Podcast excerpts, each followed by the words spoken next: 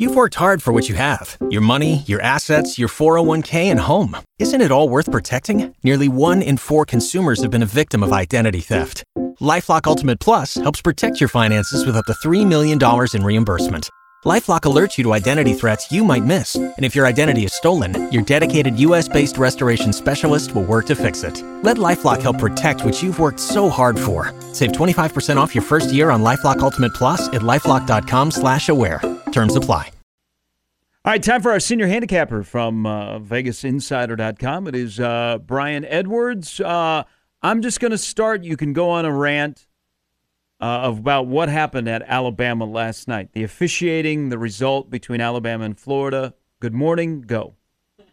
Good morning, gentlemen. Oh, man, I had to check in the Heartbreak Hotel. Tough one. Um, you know, that twelve to six elbow that got John Jones is the only career loss. Couldn't even get a common foul. Couldn't even get a common yeah, foul. It's not a common foul. Uh, in, in Tuscaloosa last night. Tough one. Yeah, I, you know what? That was uh, – I mean, that, six. that was a heck of a game. Um, I, man, I, I've told you this. I think, I, you know, you have Billy Donovan, Mike White. Eh. Uh, Todd Golden is going to work out. I really, really like what they're doing. Um, I mean, they're eighteen and eight. They're in the they're in the tournament. They're probably going to be in that eight, nine, maybe a seven uh, seed. But I, I think Florida basketball is in a good spot right now. I agree. I think we're playing as good as anybody right now. The last nine games, uh, seven and two, the only losses in overtime at Bama. Obviously, could have could have won that. Could have, would have, should have won that Texas A and M uh, either two or three Saturdays ago. Lost by one, but led most of the second half. Um, yeah, I think Florida is hot. I mean, playing the way we played the last nine games, um, I'm, I, you know, I don't. Uh, I think we can get out of the first weekend. You know, it depends on matchups, obviously. Yeah. But, uh, you know, might be looking at a two-seed uh, and, you know, a two seven matchup. Uh, so I, I think I think if you're a, a high seed, I don't think you want to see the Gators in the round of thirty-two. So I'm pleased with where we're at. You're, you're all business with Florida, though, because, I mean, we've talked about even in college football. Well, I guess sometimes you've had Florida on the losing end of some of your picks, but – You're, you you'll go in on Florida if you if you feel the matchups right. Is that does that also go with basketball? Oh yeah, okay. Oh yeah. I mean, I'll go on them or against them. Get emotionally hedged. Uh, I didn't have the Gators in my pick pack last night, but when I saw that uh, Latrell Wrightsell was out and Alabama had moved to ten, I did grab personally. I grabbed a little bit of Florida uh, at plus ten. So, um, but I wish I'd had it in my pick pack. But um, you know, it wasn't that generous of a line yet. Uh, Yeah, you know, we have we have to have it in more than an hour before tip. Hey, this uh, this line, probably because it's Purdue and it's Rutgers, is awful big tonight. They've split their last six meetings. They're playing at Mackey Arena now. Five of those six games have been decided by single digits. Sounds it, the line looks too good to be true with that past history. That Purdue is a fifteen and a half point favorite tonight against Rutgers. Yeah, I got to go with Rutgers here. You know, they were they're playing well. They were on a four game. Uh, winning streak, ha- had that snap uh, last time out uh, at Minnesota uh, on Sunday, but uh, they've won uh, they won their two previous uh, road games, and like you said, they've had good success against Purdue head-to-head. They won outright in West Lafayette last year. Uh, they're five and three straight up, seven oh and one against the spread in the last eight head-to-head meetings, and the reason I think, you know, you know Zach Edey, uh you know, big Cliff Amori uh, is a you know mm-hmm. pretty good defending option. He makes Edey uh, work for everything he gets. Uh, one of the best uh, you know rim protectors in the country, averaging three point three block shots per game. And Purdue, I know they're in bounce back mode here, but I just still think the numbers is too rich, especially uh, Rutgers playing some of its better basketball of the season the last couple weeks, and the head-to-head success in Purdue. Uh, is mired in a two and four against the spread slump, and they've won by double digits only once in their last six games. So give me Rutgers plus fifteen and a half. I think I know where Gary's money's going tonight on the next Big Ten game because uh, it doesn't get much better as far as A T S numbers as what Minnesota has right now. Twenty-two They're, and three, B. Yeah, That's that's pretty that's pretty solid. Uh, as they host Ohio State at the Barn, and we're looking at Minnesota is sitting as a three and a half point home favorite. Uh, that gosh, that almost that's got to be the play, right? Yep, got to go with the Gophers here. Like Gary just noted, twenty-two and three against them. I mean, this is one of the best A T S teams in the country in many years. They've been outstanding at home, fourteen and three straight up, sixteen and one. A T S. So Ohio State is winless in seven road games, two and five uh, A T S, and um, got to go uh, with the Gophers here, laying the three and a half. Ohio State kind of in a letdown spot after the big win over Purdue, which you know you get the interim coach, the coach gets fired. Normally, that first game is normally a good play on uh, for team, mm-hmm. you know, with the interim coach first game, but then it kind of you know. Yeah. Reality sinks back in after that big effort the first time out. Hey, let's talk about a total F A U and S M U. Now, I actually like F A U to beat the spread at home, which is I'm, I'm, I've got it four and a half.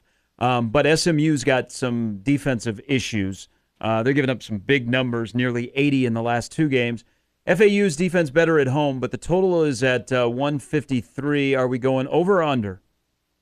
We're going to go over. The over is hit in four straight for S M U and is on a nine and two run. In its last eleven, and one of those two unders in S M U's last eleven had one fifty-six combined that would have gone over tonight's number. The over seven and four for F A U in its last eleven uh, combined scores, like one sixty-nine, one fifty-nine, one sixty-three, two fifteen, one seventy-two, one seventy-seven, and one seventy-six. I think we get a lot of points. Give me over one fifty-three, one fifty-three and a half. And the Association Warriors creeping over five hundred now, too, and the Lakers... Eh. Again, a team that uh, is just barely over, but right now they are on the road in San Francisco. Looking at that line at Golden State laying six to six and a half. What, what do you like here? Yeah, I got a better number early in the week before LeBron was downgraded to out, but I mean, I still like it at, at minus six. Um, Golden State playing really good before the All-Star break, eight and two, both straight up and A T S, and one of the losses. One of the two losses in overtime at Atlanta, the other loss by one uh, to Red Hot Phoenix. And um, six of the eight uh, recent wins in the last ten games for the Warriors have been by eleven points or more. The Lakers are only eleven and seventeen straight up, twelve and sixteen A T S on the road. So let's go with Golden State tonight. Um, so we are back in the N B A after the uh, the scintillating All-Star game on Sunday night. um, so you're doing a, if I'm reading this correctly, you're doing a money line parlay tonight? Correct, with all home favorites. Ah. Let's go with the Cavs at home uh, to Orlando. Let's go the Pelicans at home to the Rockets. Let's go the Jazz at home to the Hornets and the Kings at home to the Spurs. That four-team moneyline parlay to seed the home favorites to win outright at home uh, should get back about a plus one eighty-four, eighty-five return. Yeah, I... I I'm, I was looking because uh, I was looking at the the inner workings of the Sacramento San Antonio. Uh, they have a couple of decisions that they're making game time in terms of injuries or illness, I believe. I did see Sabonis doubtful. Yeah. Uh, I is there another one? As long as it's not De'Aaron Fox, I'm still good with it. Yeah, I think Sabonis and uh, I might have been a bench bench player, but once I saw Sabonis, I was like, eh. But I, I like where you're going with that. Um, and thank you very much. Enjoy the uh, weekend. Great job as uh, always. Enjoy a couple of uh, Big Ten. And you know what? We are uh, getting closer. What, three weeks? We'll be uh, talking March Madness on this Thursday? Yeah. I, I hope my Gators get sent to Omaha. Maybe we can meet. Oh, I know. In I, that, studio. Hey, that's what we're looking forward to. Yeah. We hope it happens. And, you know, I got two. I, I do a lot of radio in Memphis for the past decade, too, and that's another first-round spot. So if it's either spot, as long as my flight is not going to be like two grand on a week's notice, uh, I'm going to try to do it. Well, hey, as I told you, I, I'm a big fan of Todd Golden. I, I think I think they made a really, really good hire. I know you hate the athletic director, but I think he got that one right. Um, I just, I, I still, I, I, I can't believe that they let that go last night. And in the day and age I where there's that. So much review that they let that elbow go on the Florida guy. He's got to be suspended, doesn't he? Well, I, I would I would think in the Birmingham office today they're looking at it. They have to be. Got to. Yeah. Have to be. Yep. B, have a great weekend. Thank you. Y'all as well, guys. Thanks. That's our uh, Vegas insider, uh, Brian Edwards. If you didn't see it, there was a there was a, a battle for a loose ball last night on the floor, and Florida player had it. Alabama guy comes in and bam. bam, mm-hmm. goes with the twelve six elbow. Yep. It was, uh, was it Muhammad, Muhammad Wag, right? As that said, he's probably facing a suspension, too. So, but you're right. You don't even get a common foul called in that one. That's that's um, like the N B A I grew up going to. Well, that was so like it, a Bill it, Laimbeer. Okay, so interesting. Um, that happened. If you were watching the the end of, you know, and in Florida and Alabama went to overtime, and Alabama won the game. The Here, here's another. Yeah, well, L S U. So Angel Reese gets gets pummeled. Well, I was looking at the men's game. Yeah, yeah but yeah, she oh, but yeah, she yeah, she yeah, goes yeah. to celebrate. And she yeah. gets knocked down. Um, but how about L S U? Their last two games. To rally, and and against two top ten A P teams, yeah. so in South Carolina. What, now what were what were they down? Okay, not last night. Six, they were down sixteen to South Carolina, down seventeen right, last sixteen, night, and came okay. back, and they won. Ironically, both by one. Yeah. But here's the other thing we have not talked about to finish the show about last night's game and officiating, which I thought the officiating was fine. I mean, it, it did it didn't factor in. So right. so there you go, two good games. Like the the Creighton UConn game, officiating was not a factor at all. Mm-hmm. Officiating was not a factor last night, except for the one. It's it's an out-of-bounds play where it was tipped out-of-bounds by Indiana. Kelly Pfeiffer signals it's Nebraska ball. Yeah. And Eric Curry, who is standing over by Hoiberg near midcourt, right. comes running from fifty feet away to tell Kelly Pfeiffer he got it wrong. And then, it, it, and the then they reversed it. He got it right. Yes. Yeah. They, were, they gave the ball to Indiana, but on the on the replay, it was clear that Kelly Pfeiffer was right. And I don't know, man. That did that was not a good look because it's not like Kelly Pfeiffer is a young official. Yeah. I mean, he has stood toe-to-toe and stared in the eyes of Fran McCaffrey.